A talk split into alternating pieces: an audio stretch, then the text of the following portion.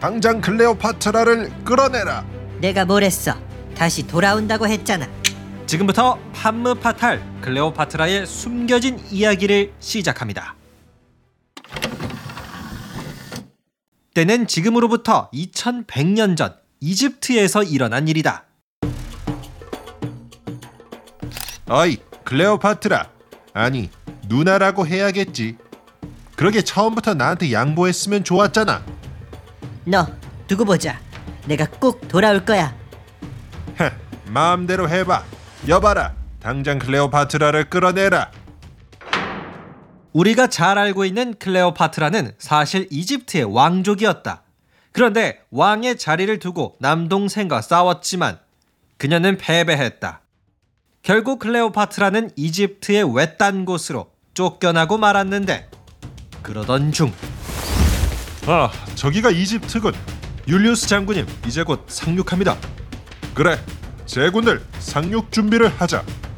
예, 장군님. 로마의 율리우스 카이사르 장군이 이집트에 도착했다. 오늘날로 비유하자면 율리우스 장군은 국방부 장관이자 총리를 합친 정도의 권력을 갖고 있었다. 같은 시각 클레오파트라는 드디어 기회가 온 것을 직감했다. 율리우스 장군이 이집트에 왔다고? 그럼 내가 그 사람과 친분이 생긴다면 우리 이집트의 미래도 안전할 거야. 클레오파트라님, 율리우스의 병사가 찾아왔습니다. 율리우스 장군은 클레오파트라와 그녀의 남동생 프톨레마이오스 13세를 화해시키려고 했다. 율리우스 장군이 말했다. 그래, 네가 클레오파트라를 이곳으로 모시고 오거라. 예, 장군님. 대신 아무에게도 클레오파트라의 존재를 들켜선 안 되니까 큰 기둥 속에 숨겨서 오면 될 것 같구나. 이후 율리우스의 부하는 클레오파트라를 빈 기둥 속에 숨겨 데리고 왔다. 그런데 하필이면 그 기둥이 율리우스 장군의 아늑한 침실로 들어가고 마는데 즉 율리우스 장군과 클레오파트라의 첫 만남은 침실에서 이뤄졌다. 아, 피곤하다. 오늘 일 왜 이렇게 많았냐? 율리우스 장군? 아이, 깜짝이야. 중년의 율리우스, 그의 눈에 들어온 클레오파트라는 아름다웠다. 당시 그녀는 이집트식 화장품을 얼굴에 발랐으며 찰랑거리는 머릿결에 젊은 나이에서 오는 에너지, 게다가 다양한 외국어를 구사할 줄 아는 똑똑함까지. 아내가 있었던 율리우스였지만 그는 클레오파트라에게 첫눈에 반하고 만다. 그런데 며칠 뒤 이집트의 통치자이자 남동생 프톨레마이오스 13세가 분노했다. 아니 뭐라고? 클레오파트라, 우리 누나가 율리우스랑? 아, 이번 기회에 율리우스와 클레오파트라 한 번에 다 없애주지. 프톨레마이오스 13세는 군사를 모은 다음 율리우스를 공격했다. 하지만 율리우스가 누구인가? 로마의 장군이 아닌가? 그는 프톨레마이오스 13세를 죽이고 자신의 내연녀 클레오파트라를 이집트의 통치자 자리에 앉혔다. 거봐, 내가 뭐랬어? 다시 돌아온다고 했잖아. 앞으로 우리 이집트는 나 클레오파트라가 더 위대하게 만들 것이야. 방법이야 어찌 됐든 클레오파트라는 이집트에서 가장 강력한 권력을 손에 넣었다. 시간이 흘러 클레오파트라와 율리우스의 사이에는 남자아이까지 생겼다. 하지만 율리우스는 다시 로마로 돌아갔으며 가정에 충실한 삶을 보냈고 또한 그는 점점 더 출세해 로마의 독재자 자리까지 올라갔다. 그런데 로마 귀족들의 시기와 질투로 인해 클레오파트라의 든든한 버팀목 율리우스 장군은 암살당했다. 아, 브루투스, 너 맞아. 하지만 클레오파트라의 이야기는 여기서 끝나지 않았다.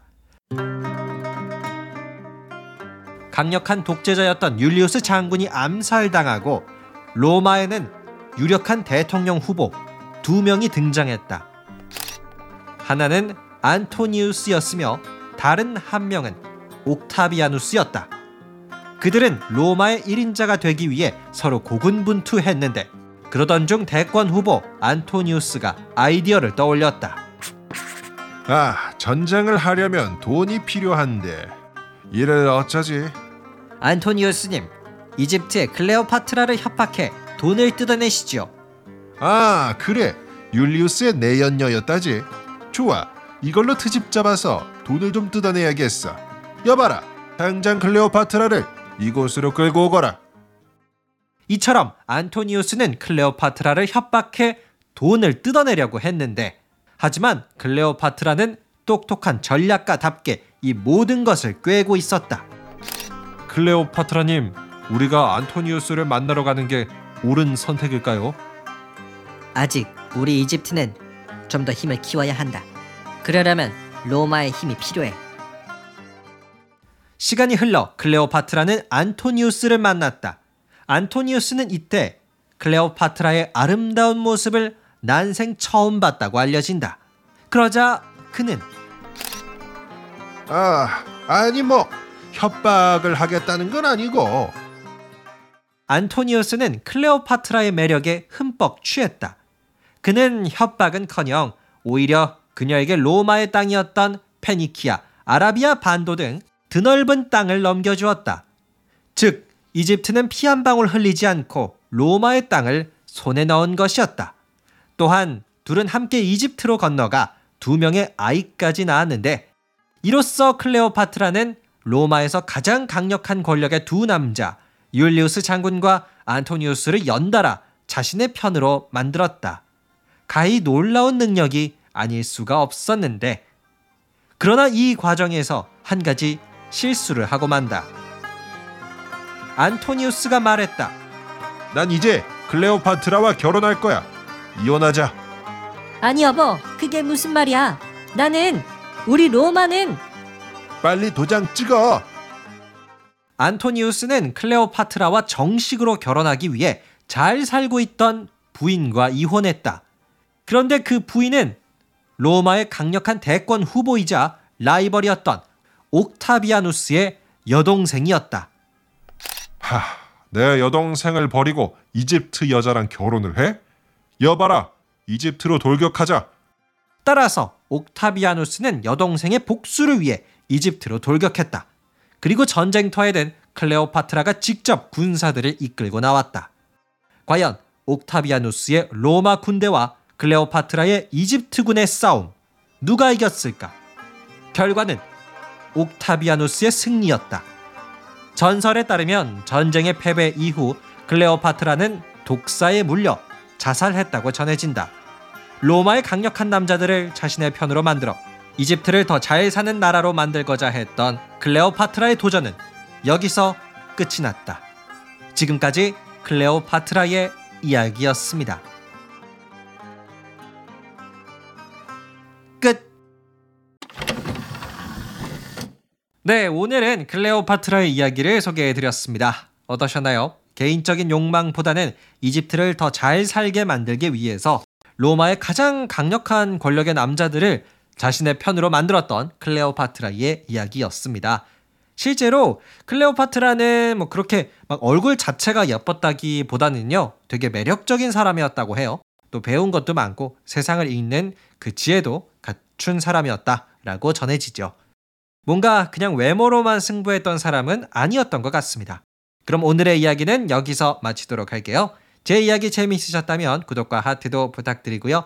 여러분의 의견 언제든지 댓글로 남겨주시면 감사하겠습니다. 지금까지 딩문이었습니다. 감사합니다. 안녕히 계세요.